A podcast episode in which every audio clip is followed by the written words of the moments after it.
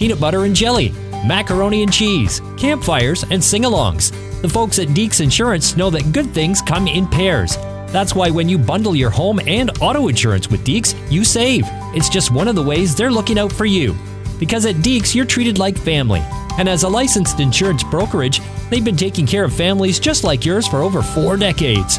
Visit deeksinsurance.ca to learn more about how Deeks can help you save. Deeks Insurance, where family matters. We start early in the morning. Uh, we go late at night. We're running. We're, I, I don't know about you, but our house, we don't even have an alarm clock anymore. We got a starter's pistol. Boom.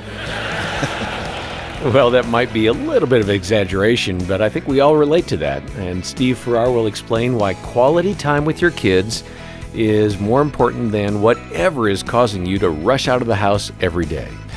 Thanks for joining us today. This is Focus on the Family with Jim Daly. I'm John Fuller. John, there's a reason why this ministry is called Focus on the Family. Mm. And that's because many parents need to be reminded of the eternal significance of those relationships at home, in our own families, especially those of us with exciting careers that cause us to turn our focus away from our loved ones. We're halfway through a message from the late Steve Farrar, and he is encouraging men, especially fathers, to reconsider their priorities. Last time Steve began looking at Deuteronomy chapter 6, which he calls God's job description for men, and the first few points were love God with all your heart Love God's Word and teach God's Word to your sons diligently as you go about your everyday life. And if you missed part one of Steve's presentation yesterday, please get in touch with us. We can send you the entire message on CD, audio download, or you can get the app for the smartphone. And so many people do listen to us uh, digitally, and we're so grateful for that. Give us a call if you need more details. 800, the letter A in the word family, 800 232 6459 or stop by our website, focusonthefamily.ca. Steve Farrar spent 33 years encouraging men to pursue biblical manhood and has several books, including Point Man How a Man Can Lead His Family. Interestingly, that was just revised uh, prior to his untimely death earlier this year. Get your copy from us here at Focus on the Family, where the proceeds go right back into ministry. Here now, Steve Farrar in a message he shared several years ago when his kids were younger on Focus on the Family. Jesus was the great discipler. Jesus was always with the 12. If Jesus went to the lake, they went with him. If he went into town, they went with him. If he went up to the mountain, they went with him. And you know what else? They were always asking him stupid questions. That sounds to me like a dad with young kids, with young guys, right? They just want to be with you. See, those are when the teachable moments come up. I remember years and years ago. I bet you this was 15 years ago. I was going somewhere, Josh and I, we pulled in 7 Eleven. We are just going to get a couple Diet Cokes.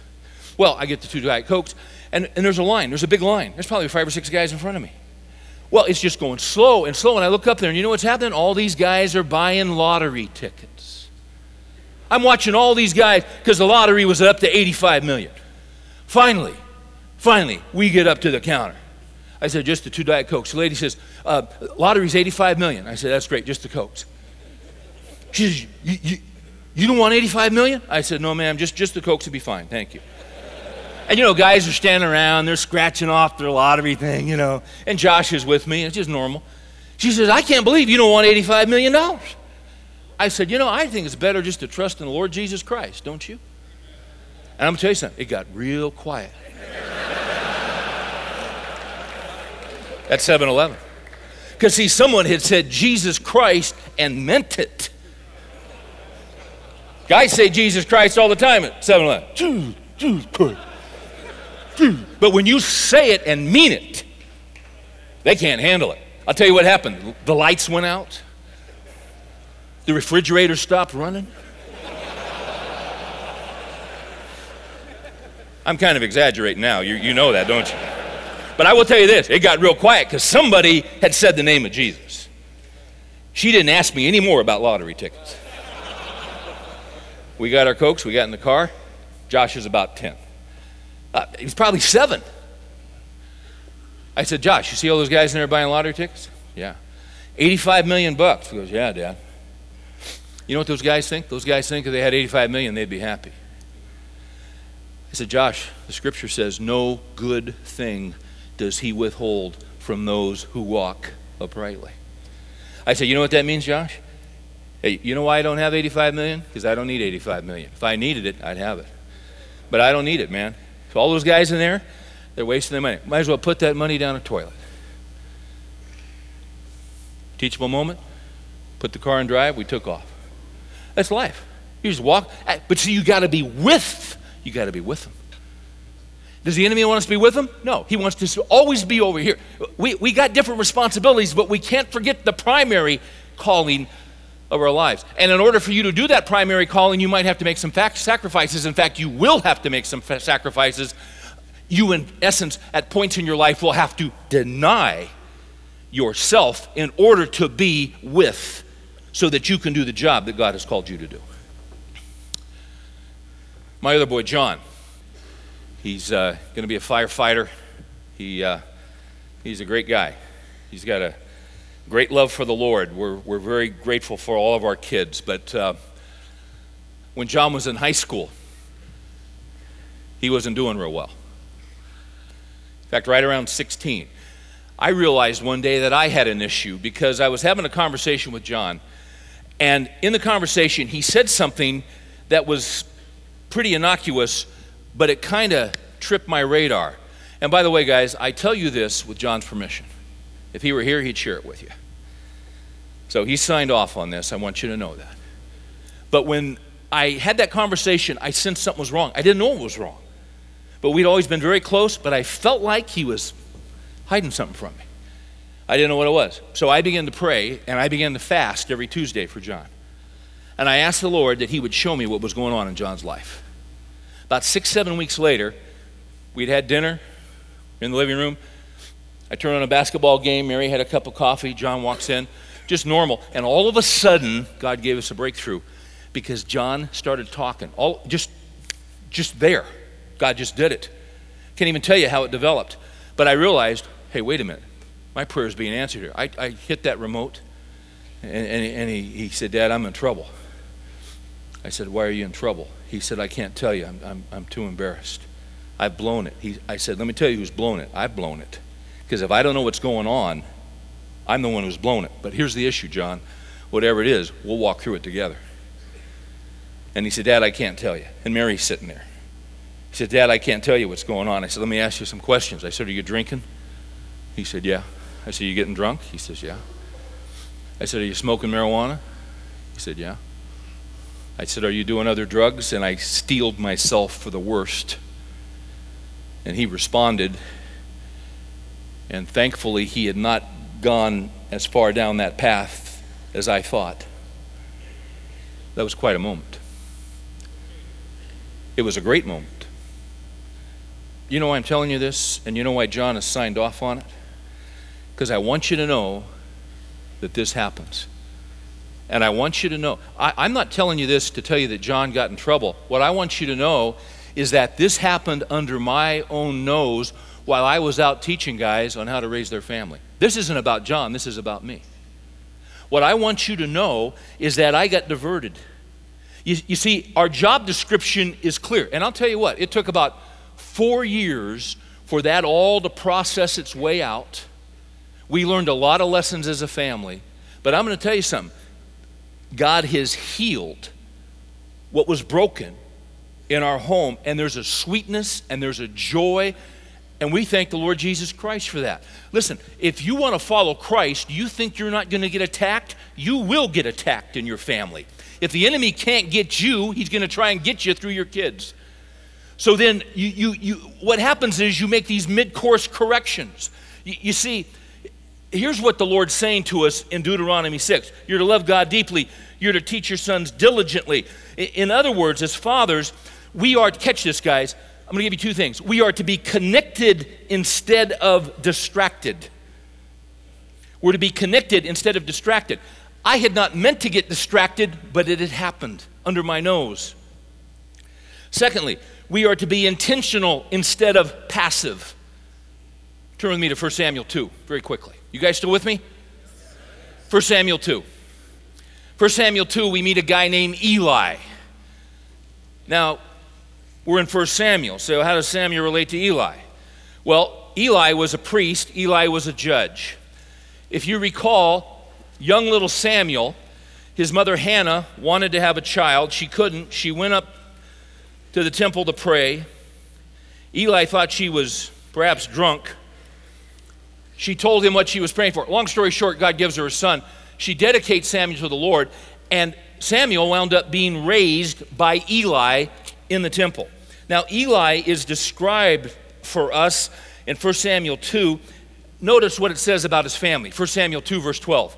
It says, Now the sons of Eli were worthless men, they did not know the Lord. Now, what's interesting is that they were priests.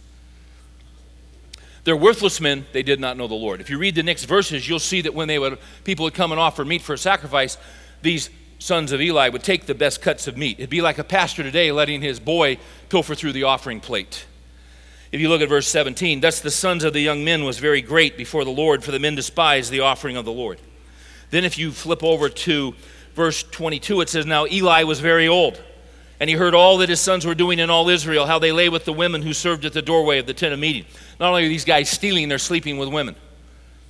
In verse 27, a man comes to confront Eli. And you can read the words in verse 27 and 28. In 29, he says to Eli, Why do you kick at my sacrifice and at my offering, which I have commanded in my dwelling?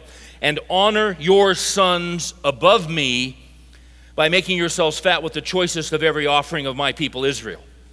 This will be a sign to you which will come concerning your two sons, Hophni and Phinehas. On the same day, both of them will die. What a tragic. God was going to judge his house because he had not judged his own house. You know, the scripture says in Proverbs 19, verse 18, there's a very practical word to men that says, Discipline your son while there is hope. Eli didn't do it. He knew about it, he didn't respond. You say, How do you know that? Go over to 1 Samuel 3. When the Lord spoke to Samuel, remember, woke him up and he wasn't sure what was going on? What was that all about? Well, the message that God had to Samuel in speaking to Samuel, he says in verse 12, In that day I'll carry out against Eli all that I have spoken concerning his house from beginning to end. For I have told him that I'm about to judge his house forever for the iniquity which he knew, because his sons brought a curse on themselves, and he did not rebuke them. That's how he honored them above the Lord.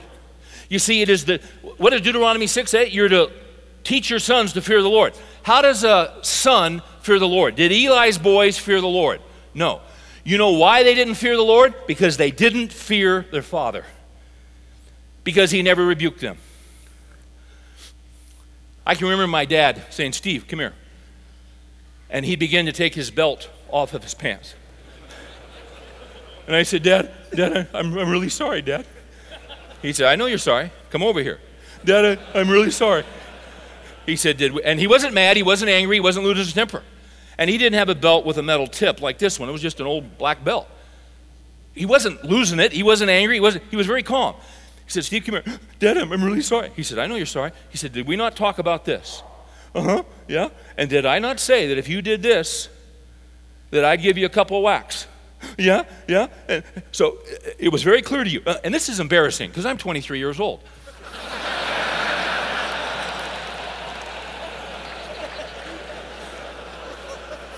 No, I wasn't 23 years old. But you see, when I was young, my dad did that. He wasn't an abuser. He didn't hate me. He wasn't beating me. You know what my dad was trying to do? My dad was trying to teach me that I couldn't cross authority and get away with it. My dad rebuked me. My dad would discipline me because he loved me. I see, hey guys, catch this. Fathers represent God to their little kids. That's amazing. Your little kids, you represent God to them. And they need to have a healthy fear, not a terror, not that they're going to be beaten, but an awe and a respect that if I cross what he says, there are going to be consequences. Eli never did that. And he wasted his life. What a ruin his family became. This Focus on the Family broadcast will continue in just a moment. What if everything you thought you knew about the epic battle between Dr. Regis Blackgaard and John Avery Whitaker was just the tip of the iceberg? What if there's much more to the story than anyone ever realized? And what if Blackgaard and Whitaker knew it all along? The Blackgaard Chronicles from Focus on the Family Publishing, based on the hit audio drama series Adventures in Odyssey. Book one available now at shop.focusonthefamily.ca.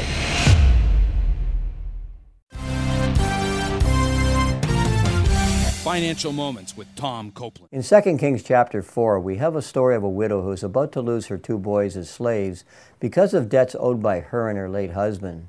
So she appealed for help to the prophet Elijah, who gave her specific instructions to obtain many jars from her neighbors and then go inside, shut the door, and pour the oil into the jars.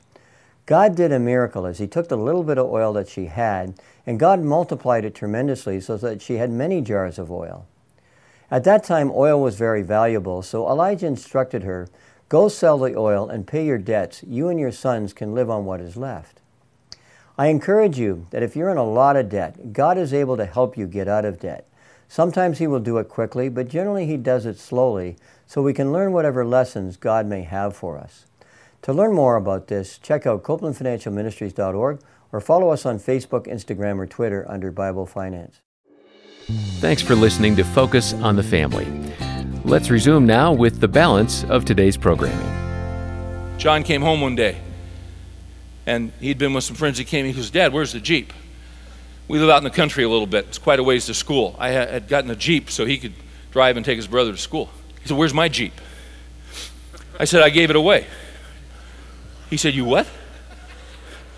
I said, I gave it away. There was someone who needed a vehicle. I gave it to him.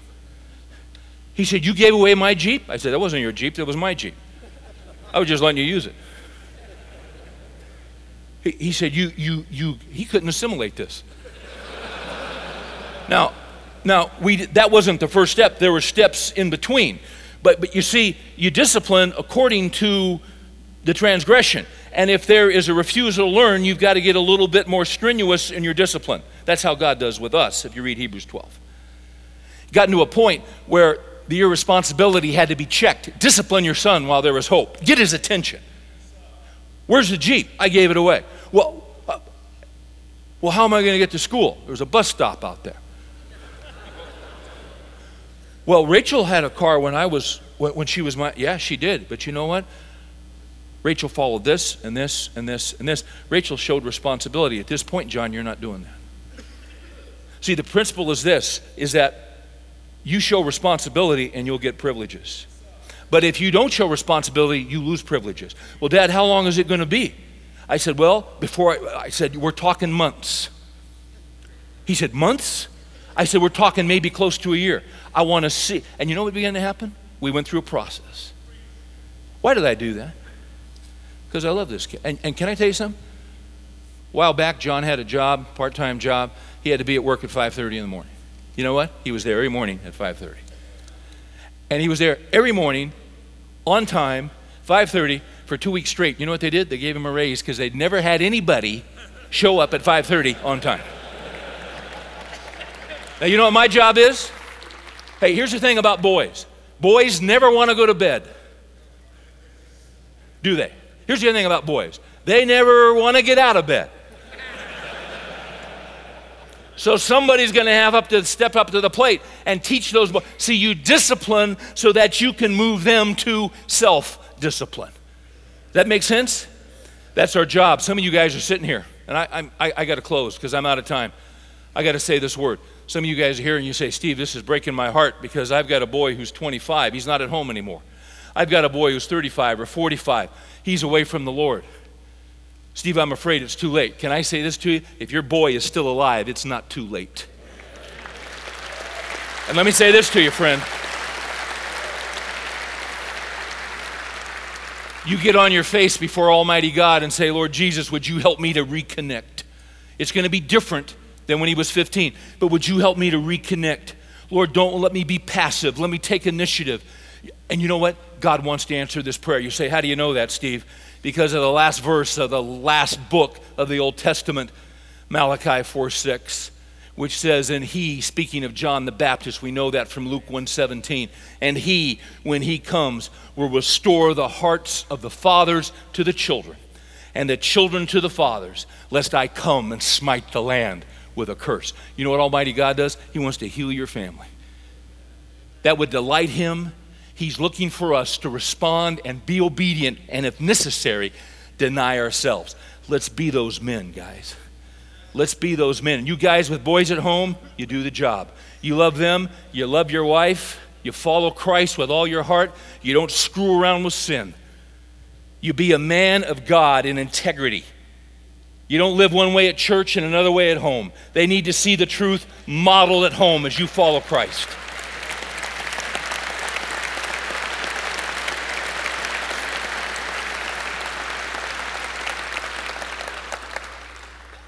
Eddie's life was going well. He lived in one of the wealthiest areas of all of Chicago. He lived in a gated community. He had servants. He had beautiful gardens. His wife went shopping in a limo. His kids went in a chauffeur to, to school. He was an attorney. His practice, he couldn't believe the money he was making. He couldn't believe the quality of his life. But there was just one problem Eddie was crooked. Eddie had one client by the name of Al Capone. It was Eddie's job to keep Al Capone out of jail. He was a brilliant attorney and he did that. But Eddie had a problem. He had a problem with the violence and the murders. It was going too far. And here was the other thing he had a little boy growing up in his house that he loved dearly. And this little boy looked up to him and admired him and respected him. He knew one day that his son was going to lose respect. And it was that fact that caused him to make a change in his life and to go to the police and hand them Capone's financial records. And when he did that, Al Capone was finished. But Eddie was finished. Because weeks later, walking down a street in Chicago, a car went by, opened up, and a hail of machine gun fire took him down and he lost his life. I fly through O'Hare quite a bit. As you walk through the terminals, there is a memorial, a monument to Butch O'Hare. They named the airport after him. He was the first uh, naval pilot to get the Congressional Medal of Honor. He was the first ace of World War II. He was on a mission in World War II. He was flying with his squadron. He noticed his gas tank. It, it, it was veering on E, it hadn't been topped off. The commander instructed him to go back to the fleet. As he's going back to the fleet, off on the horizon, he sees a Japanese squadron of Zeros coming in to attack the fleet. He can't make contact with the fleet, so single handedly he attacks the squadron he takes out plane after plane, his ammunition's gone. He starts ramming planes, he starts hitting them in their tails. The squadron turns and goes back. He lands, everything was recorded on the gun camera. He'd taken out five zeros. A year later, he was killed in another dogfight in a hail of machine gun fire, just as his father was killed by machine gun fire on the streets of Chicago years before. See, a lot of people think that Butch O'Hare is a hero because of what he did in the war. Butch O'Hare thought his father was a hero because at a certain point in his life, his father turned from doing what was wrong and stood up and did what was right and denied himself, and it cost him his life. That's what it may take for us. But God will bless us if we'll do it. Let's be those men to the glory of God. And let's, let's now bow before Him.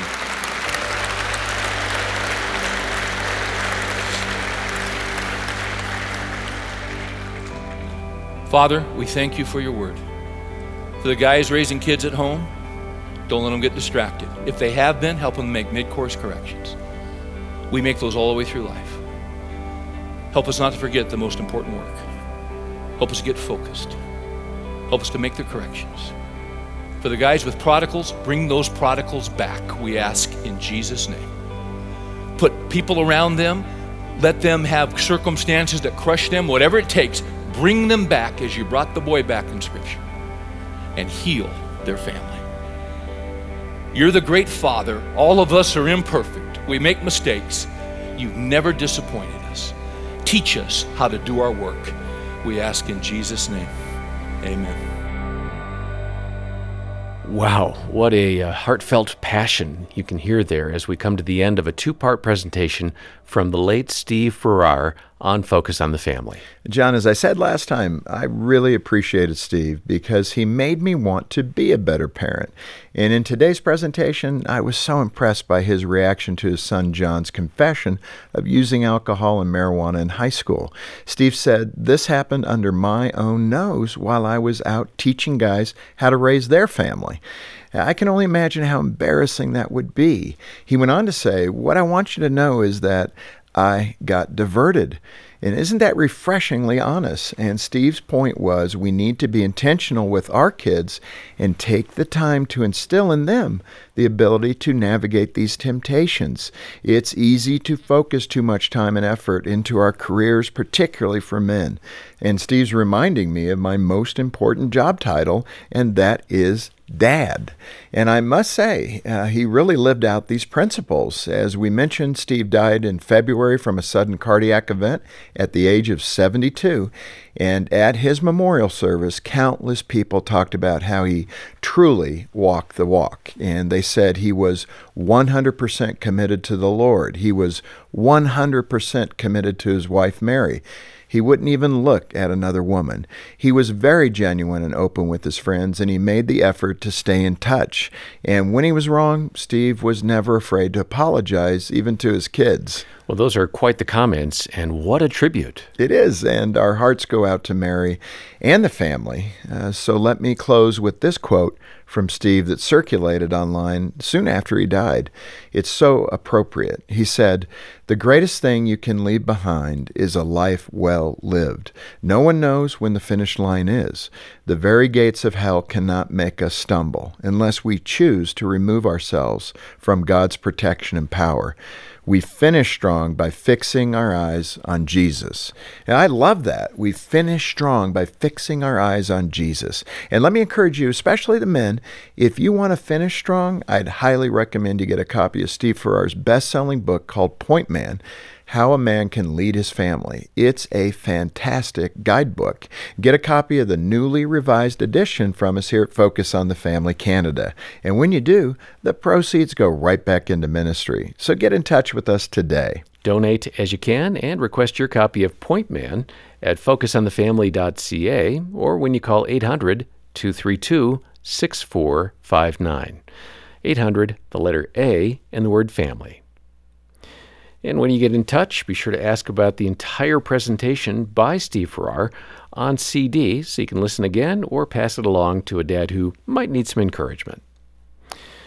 And by the way, if you're going to be in Colorado this summer, stop by Colorado Springs and see us. Focus on the Family has a tremendous welcome center with a bookstore and an entire Adventures in Odyssey Whit's End play area. It's a terrific place to stop.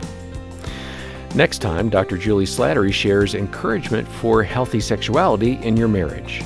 What I've learned in the last 10 years of ministering on sexual issues is that most of us have the wrong picture of what God designed sex to be, and we don't even realize it.